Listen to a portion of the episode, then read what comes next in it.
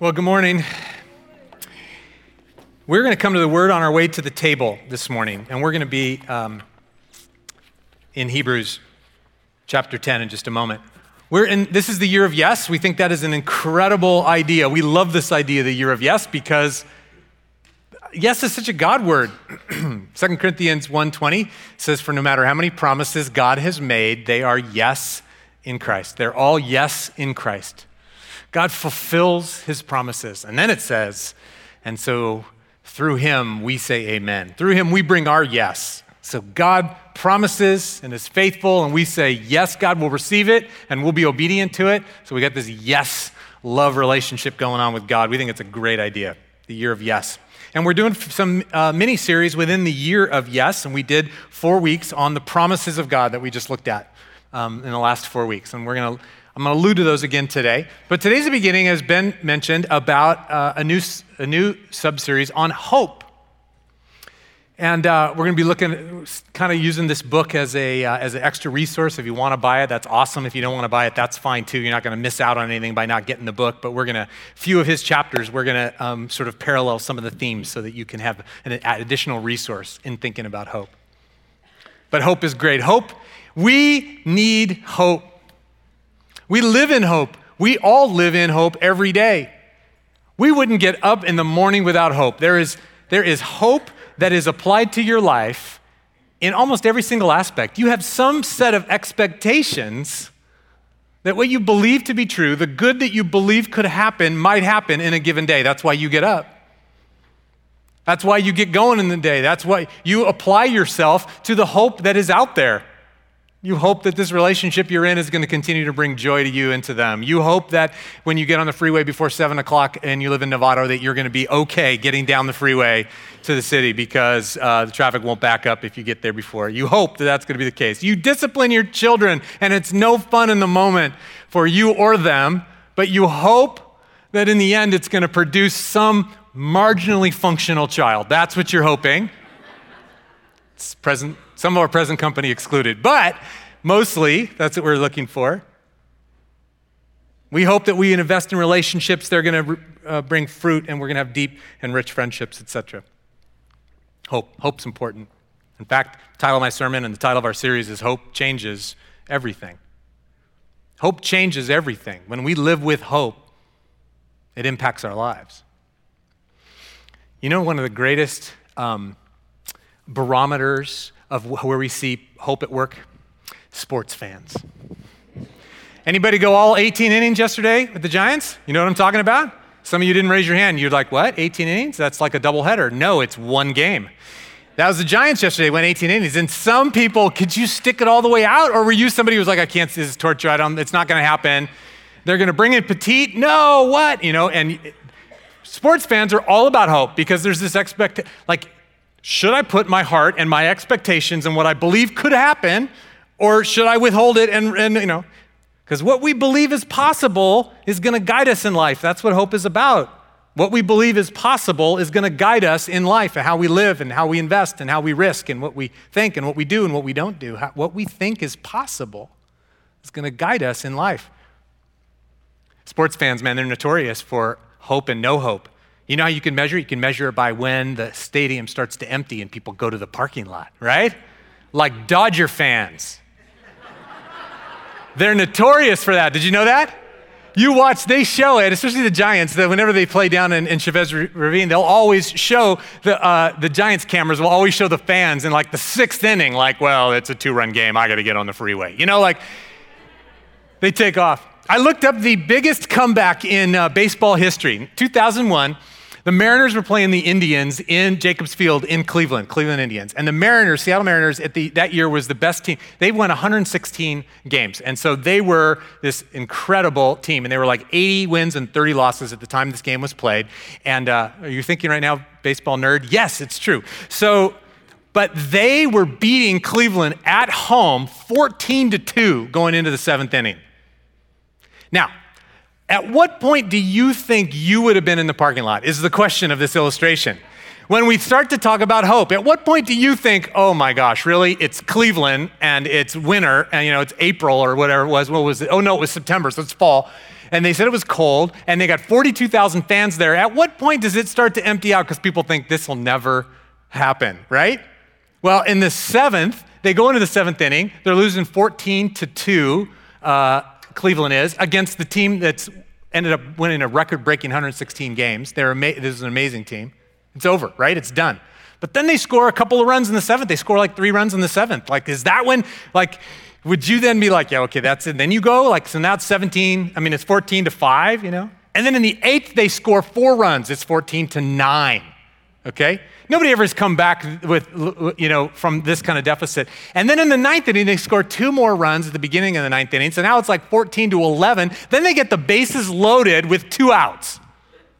14 to 11, bases loaded with two outs. So, and then even the players thought, there's no way we're going to complete this thing. Omar Vizquel comes up to bat, and he's quoted as saying, his coach said, the manager, Charlie Manuel, said, you know, if you're careful and you get your pitch, you can hit it down the line for a triple and clear the bases and tie this game. And Vizquel was quoted as saying, dude, Charlie, that's not going to happen. Like, there's no way. Like, this has all been this amazing thing, but there's no way this comeback's going to be complete. And doggone it, it happened. He hit a triple down the line, 14 to 14, and Cleveland went on to win it in the 11th inning, 15 to 14. It's amazing. And the thing I love about that story is they said there was nobody left in the stands by the end.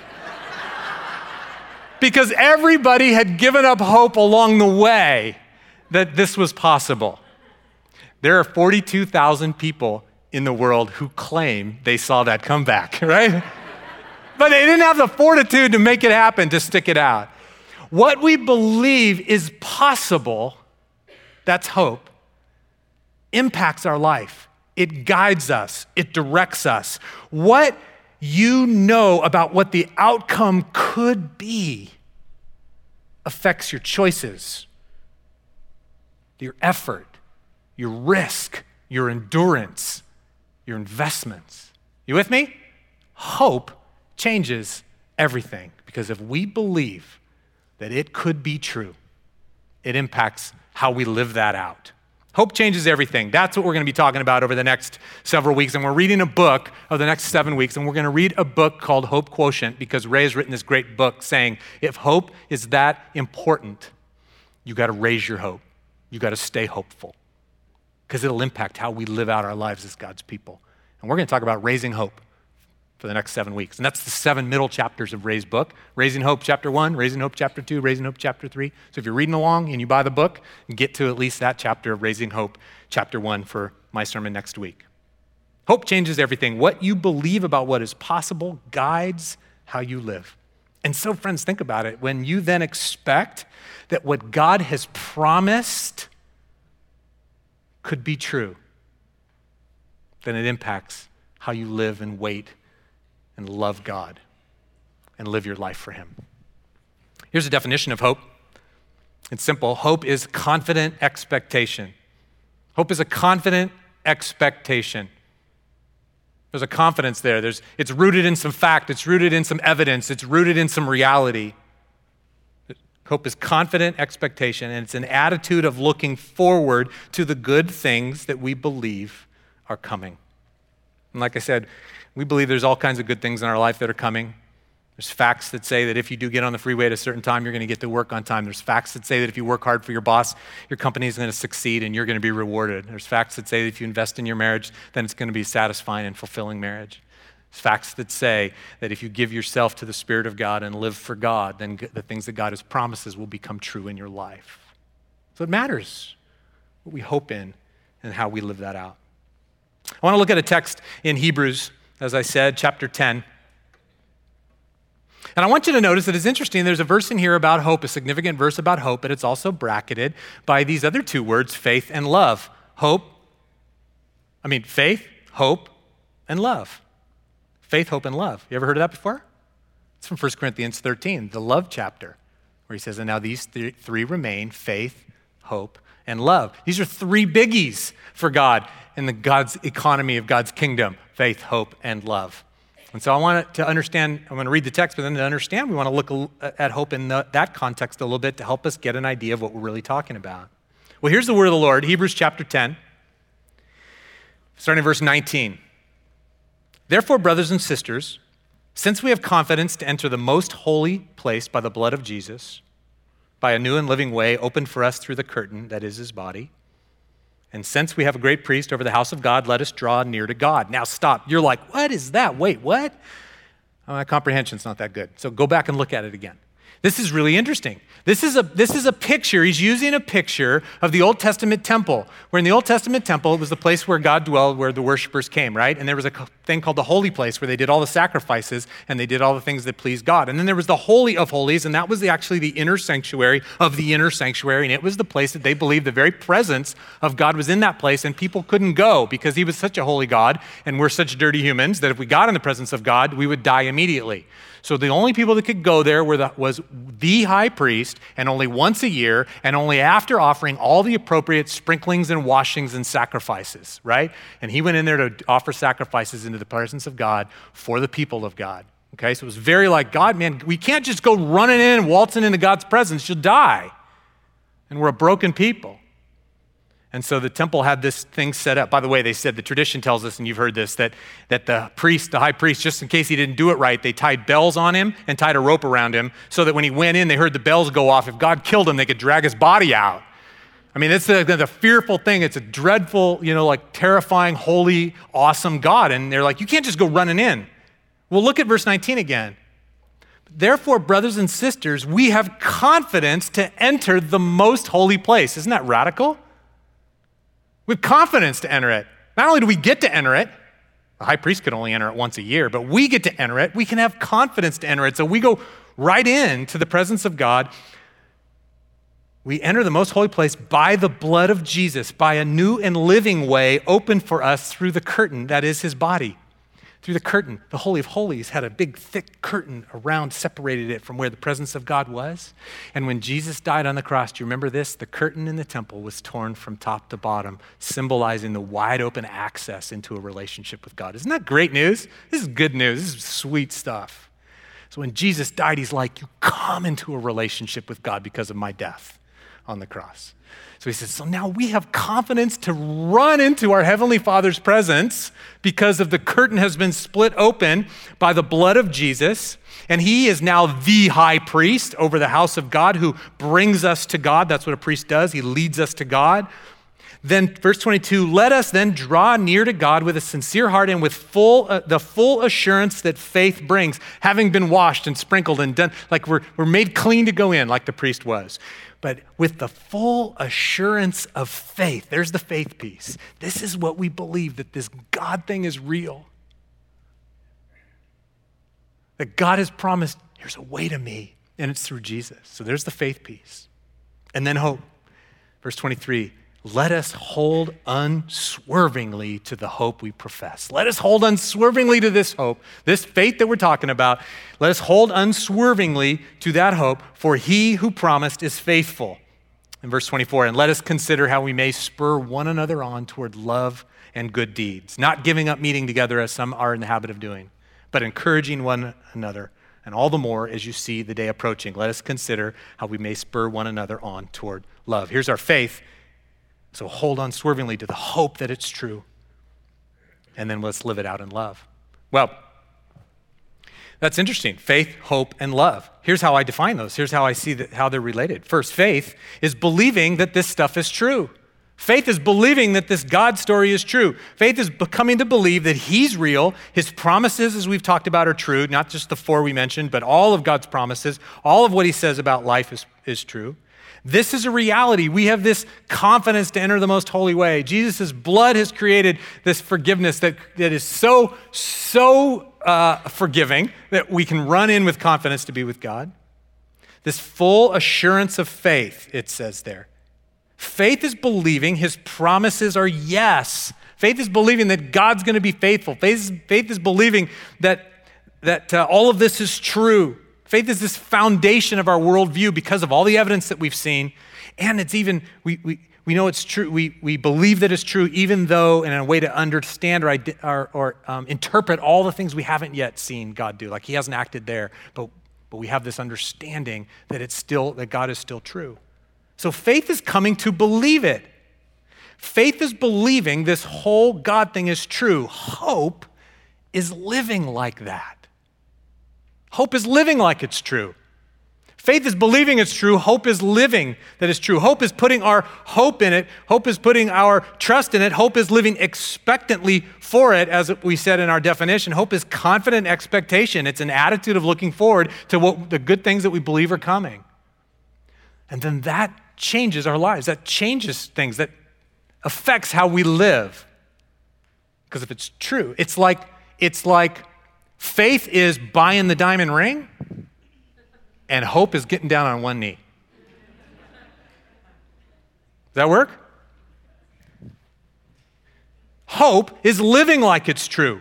Look at verse 23. Let us hold unswervingly to the hope we profess, for he who promised is faithful. His promises, he's going to be faithful to his promises so we can live like those will be true. We can live like this reality that we're believing is true. We're actually going to go live it. And this isn't pie in the sky, cross your fingers, I hope it happens kind of hope. This isn't the, you know what, if we're patient and we're good people, then the universe is going to reward us and everything in the end will turn out okay. Hope. That, friends, is not hope, that's a crapshoot. This is hope in Christ. Biblical hope is hope in the promises of God, hope in the Savior named Jesus. This is hope in Christ. It's an expectation that God will act. That's why it says, hold unswervingly to the hope you profess. You can hang on to that hope. You can live like it's true because he who promised is faithful. So God's promises in Christ will come true. That's why you can be a person of hope, confidently expecting the good things that we know God will bring because his promises are true. So we hope it's because we believe he's real. So we can live in hope that he's real. We hope we can believe that we're his, so we're rescued and that we're forgiven and we're known and we're loved. We hope and we believe that he's good. We can interpret the things that happen to us as we know that God is good, so, so there's going to be good in here.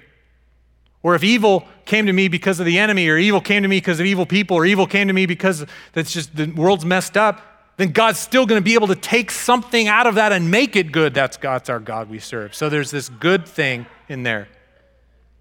We hope because he's real, we hope because we're his, we hope because he's good, and we hope because because the truth is the promises are that this is all going to end well.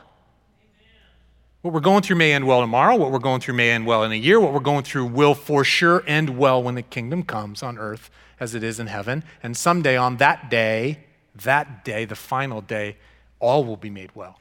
So, this is the hope we live in, friends. And we need this hope. This hope buoys us, and we can't lose our hope. So, there's this faith is this is, we believe that this is true, and hope is, and now we're going to go live like it. It's going to affect our lives. And how do we live like it? Well, the last part of there is the love thing. Love is the manifestation of hope.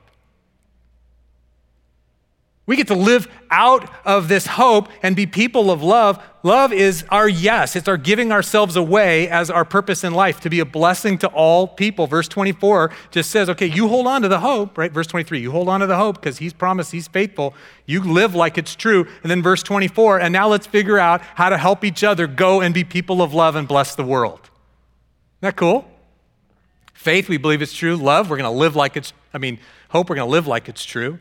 And love is going to be the manifestation of that because we're God's people. So we just, we got nothing to lose and everything to give.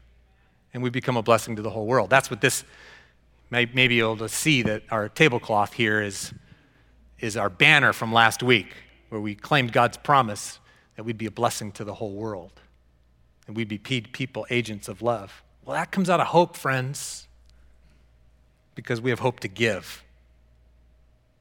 In other words, if all this is true, that's faith, then I will live like it, that's hope, and sell out to being a blessing to the world.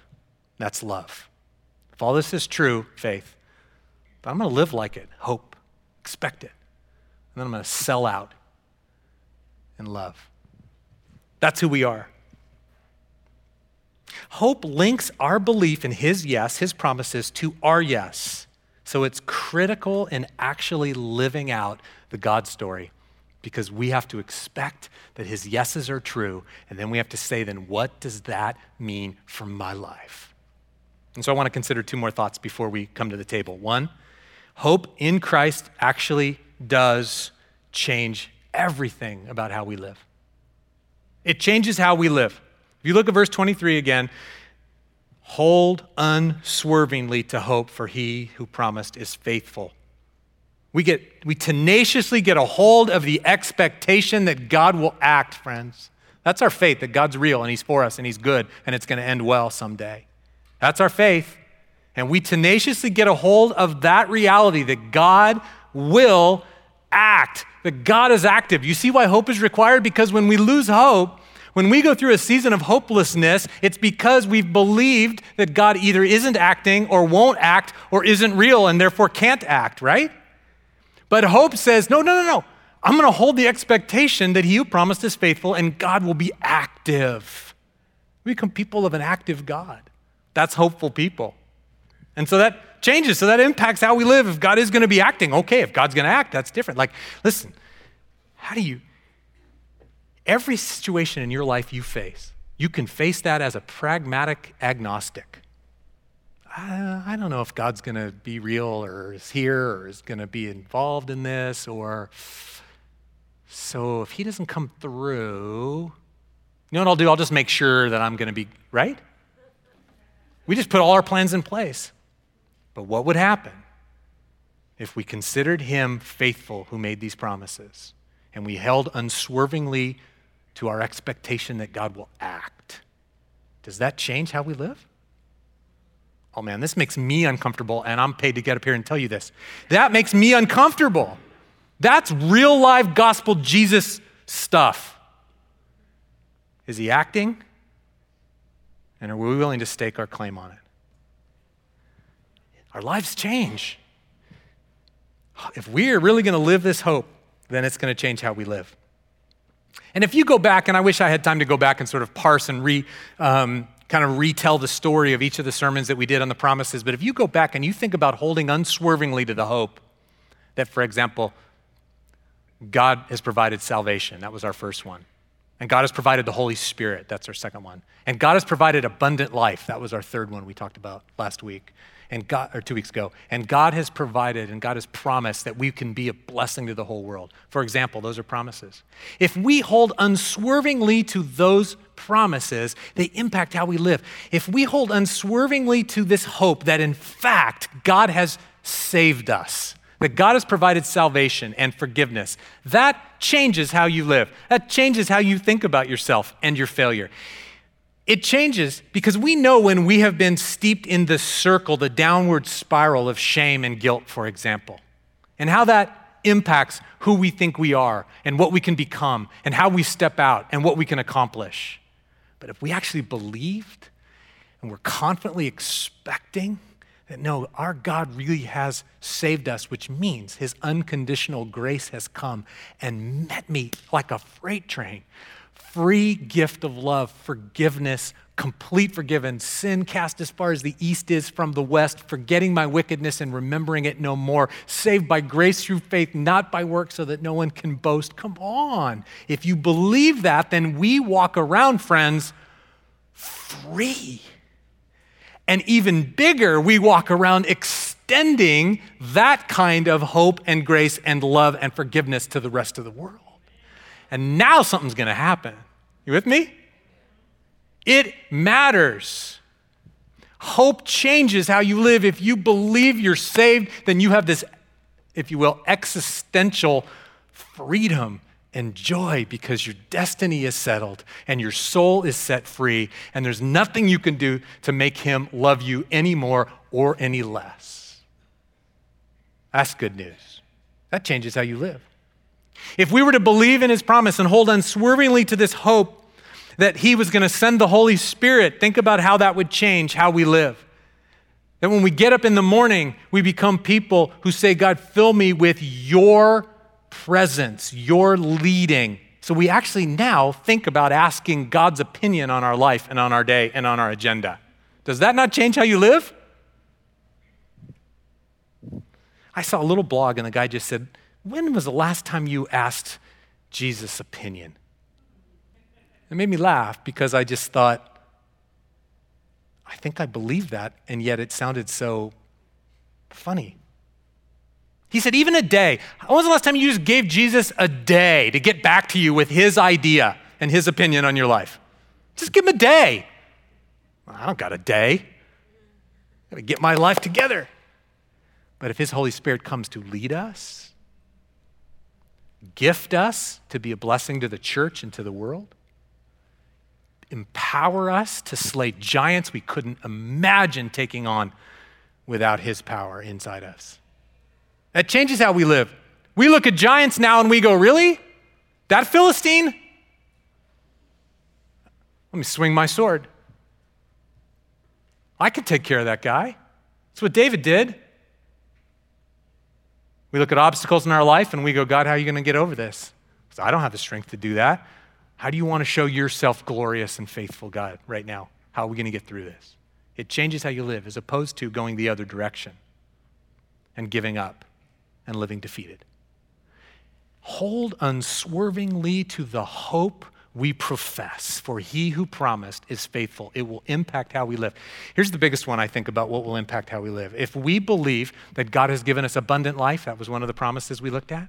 If we believe that God has given us abundant life, and we hold unswervingly to that, then we'll live willing to submit We'll live willing to be obedient. We'll live willing to be embedded in God's word so that we have God's way of living and we're willing to die to ourselves and we have the strength to do it because our hope tells us He knows better about life and about my life than I do. So I'm willing to die to myself if it requires that because I want God's way. Think about the daily decisions that that impacts. The biggest one about abundant life the biggest daily decision about abundant life is when we're not experiencing the abundant life. We're in trials and we're in suffering.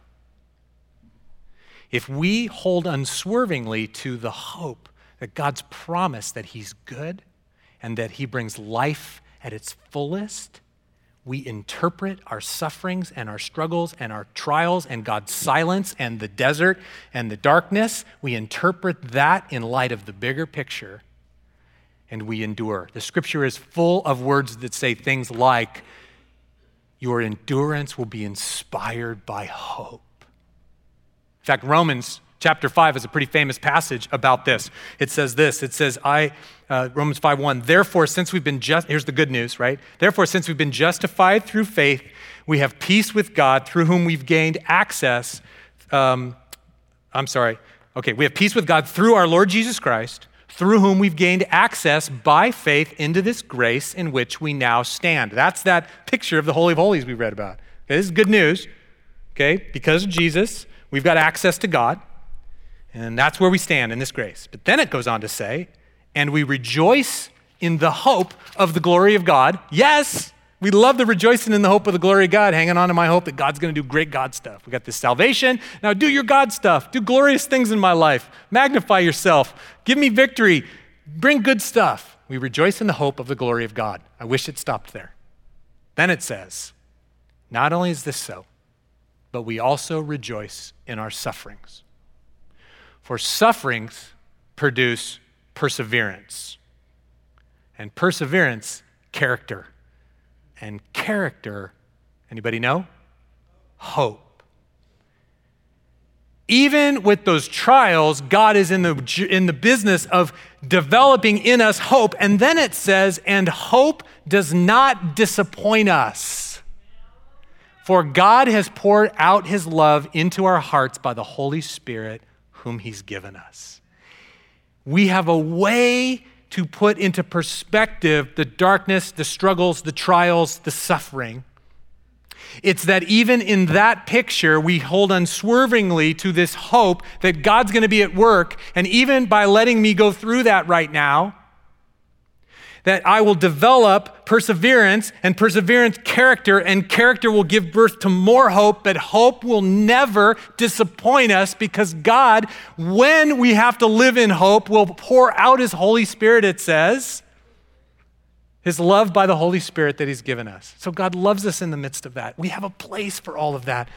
Friends, this world is desperate to have a place to put the evil and the brokenness and the darkness and the shame and all of that. And we have the hope. We know what it is that our God will act. We have a place to put all that. We hold unswervingly to his hope, and it therefore then changes how we live and interpret and endure and go through life. Hope matters. And so we cannot afford to lose our hope. That's my last thought. We can't afford to lose our hope because our yes is at stake. Our yes, our obedience, our love, this banner of, I want to be a blessing to the world, God. I want to be your person out there. I want to be, I want to be uh, yes to my family, my relationships, to my neighbors, to my county, to my world. I want to be a yes. And when we lose hope, we lose the ability to understand the framework of life. We lose the ability to, to live in, in an expectation. We lose the ability to make the decisions that put us in places where God can come through. We give up and we live sort of this non Jesus life when we lose hope. We cannot afford to lose hope because our yes is at stake. Our hope, friends, is required not only for living our lives for God, but our yes is required so that we have hope to give to the world. And if we lose hope, then we don't have a message for the hopeless. Well, that's where the enemy wants to get us. Do you think that the little things that happen to you that mount up to big things until you just feel like, what the heck, man? Do you think that happens by accident? There's an enemy of your souls who nitpicks you until you give up hope. And then you have nothing to give a hopeless world. It is a spiritual battle that we're in. And so we got to build our hope, raise our hope, hold unswervingly, for he who promised is faithful.